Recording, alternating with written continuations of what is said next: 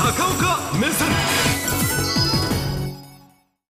今現地で何が起きているのか映像と行動から読み解いていきたいと思いますがえまずはエルサレムで取材を続けている橋本さんと中継を結びます。橋本さん現地の状況を伝えてください。はい。今私がいるのはガザ地区から65キロほど離れたエルサレムです。街にはですねこうして住民の方の姿がある一方で非常に多くのイスラエルの治安部隊が街の警戒に当たっていまして緊張感に包まれています。私たちが現地入りしてからも連日ハマスによるロケット弾の攻撃が続いていましてサイレンが鳴るたびに地下のシェルターに避難しているという状況です。特に昨日は高速道路を移動中にサイレンが鳴りました。私たちも急いで車を止めてそして道路脇にですねこうしてうつ伏せになって手で頭を覆うという場面もありました。本当にこの危険がこの日常生活と隣り合わせで存在しているという状況です。その時ですねこの頭の上を見ますとイスラエルの迎撃システムアイアンドームの迎撃ミサイルがシューという大きな音を立てて飛んでいくと。そしてドーンという非常に大きな爆発音とともにハマスのロケット弾を撃ち落とすとそういう現場を目撃しました。はい、あのサイレンが実際に現地で鳴ってからどれくらいの時間で避難をしなければならないのでしょうか？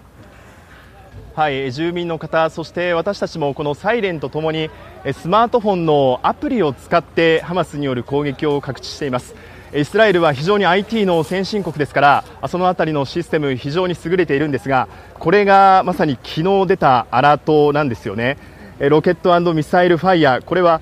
着弾までに1分半の時間があると。それまでにシェルターに避難しろと書かれているんですよね。ただこの着弾に要する時間というのはガザ地区に近づけば近づくほど1分30秒そして最も近い場所では15秒と短くなっていきますからどんどんこの危険度合いも増していくという状況です。はい、一方でこのガザ地区では人道上の懸念も高まっていますけれども何か現地の情報は入っていますか？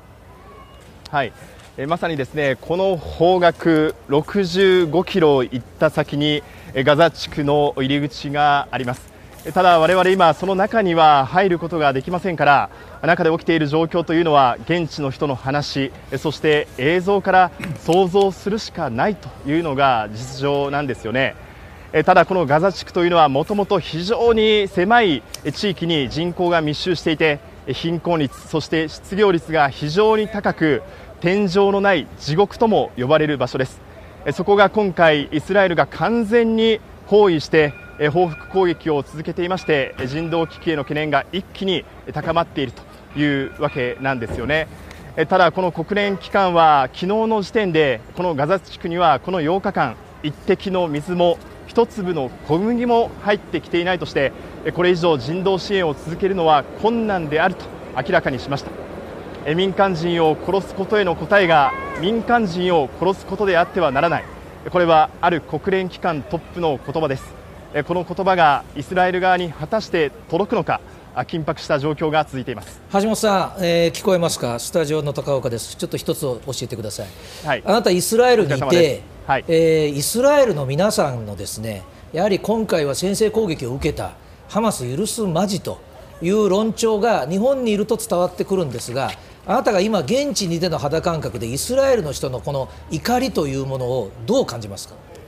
もちろんですね今回、ハマスによる攻撃で非常に多くの民間人の命が奪われたわけですからこのハマスを絶対に許せないという感情は非常に強いです。ただその一方で今このガザ地区の中にはイスラエル側の人質が100人以上いるんですよね。ですのでこの地上侵攻に踏み切った場合そういった人質にも危害が加わる。その人質の命も危険にさらされると。そういった危機感が非常に強くまずはですねこの人質の解放を最優先で進めてほしいそういった抗議活動が続いています。わかりました。気をつけて。はいエルサレムから橋本記者がお伝えしました。はいあの当然のことながらまあ危機はまだ進行中です。でウクライナのニュースをお伝えする時もそうでしたけれどもやはり今は映像の時代でそれから各国政府の発言もまあ、えー、この武力衝突起きてから1週間経ちましたのでいろいろと出揃ってまいりました。そうすると必ずそこにはこれを見てこういうことを感じてくれというメッセージが隠れているのが普通です、えー、今日はそこを読み解いていこうと思いますがまずはガザ地区の中で起きていることをキーワードから紐解きます。こちらです。であのニュースをご覧になっててテレビご覧の皆さんもお聞きになったと思いますがガザ地区というところの北から南へ避難をしなさいというふうにイスラエル軍が再三警告をしている、もうとっくに期限は過ぎましたが、イスラエル軍は依然として包囲をしたまんま、えー、中に対する本格的な行動はしていません。ただし新たに週末から海にイスラエル海軍も持ってるんですが海に浮かべた軍艦から砲撃を加え始めてます。で、えー、今ガザ地区の中で起きているのはまあ、一本、もうこれも期限過ぎましたけれども、一本だけ大通りを開けるから、ここを通って、えー、北から南へ行きなさいと、この真ん中にはですねあの枯れてると言われてますが、細い川があります。でなぜこの北から南へ行けというのかということなんですが、このイスラエルの指示ですけれども、私の見立ては、あの今回のハマスの攻撃は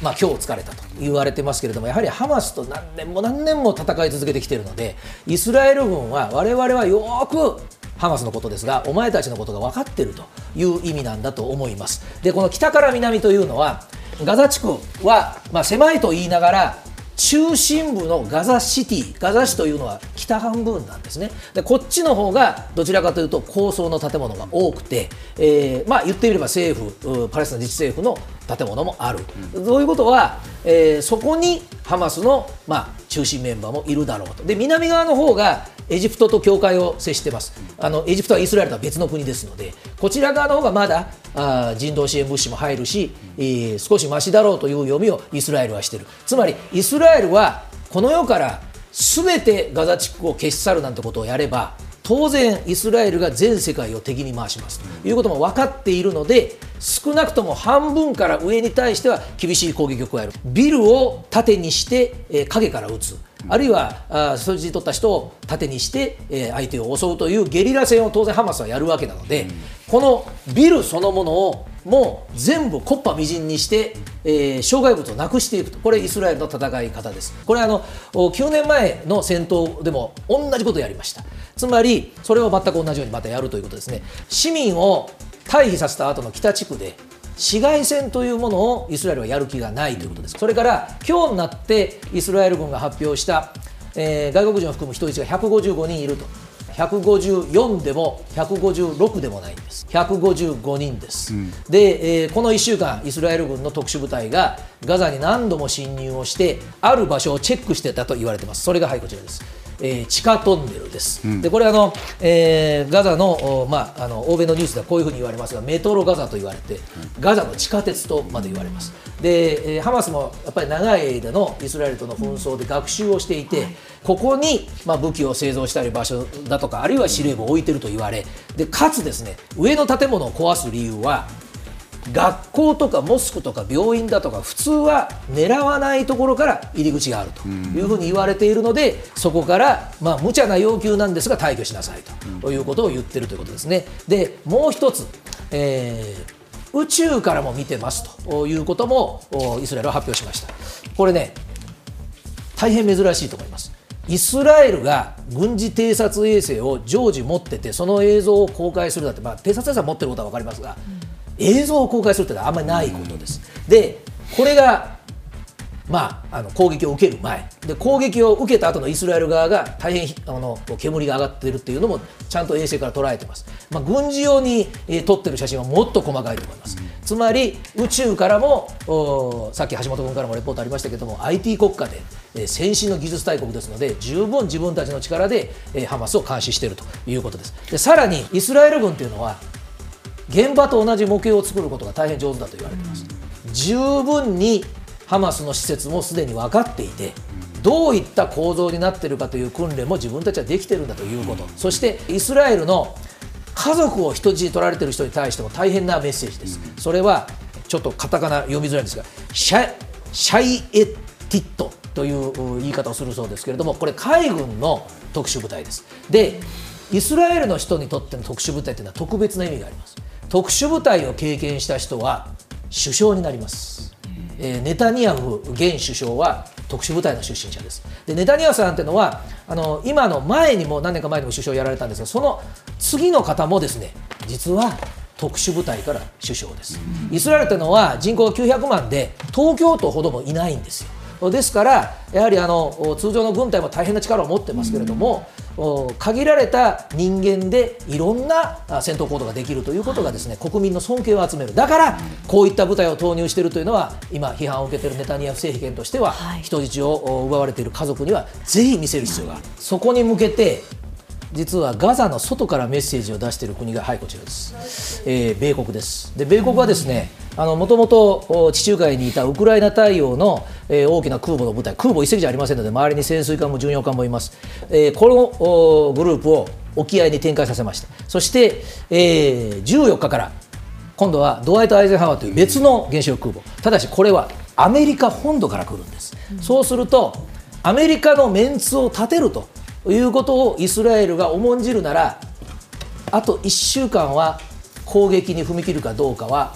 迷うはずですで今アメリカもですね実はバイデン大統領は言い方を変えまして最初イスラエルを全面的に支援すると言ってましたがやっぱり皆さんも気にされているパレスチナの人たちとハマスは別だと。だからその病院にいる子どもたち、女性たちを巻き添えにすることをアメリカが選択したら、また911のあの日々が始まる。いうつもりが米国にはあるわけですね。そしてこの空母を持ってくるということは今、国としてでは1か国だけイランがもしこれ以上ガザ地区にまあ、武器を投入して兵隊を投入してイスラエルが無茶をやるなら攻撃をに参加する可能性があると言ってます、うん、この空母が2つ来るってことは米軍基地が2つあるようなものですイランに手出しをさせないというアメリカなりのまあ、罪のない人を逃すと同時にイスラエルの側にも立つということなんですが究極のカードを米国は今週切るかもしれませんある方が電撃訪問を予定しているというのが今日の午前中にアメリカのメディアすっぱときましたが一応否定してますバイデン大統領本人です本人がイスラエルに行くとなったらイスラエルはその前に攻撃に踏み切る可能性はないということになりますがもしこの電撃訪問がなくなったらイスラエルはもう話を聞く気がないというふうに解釈をされると。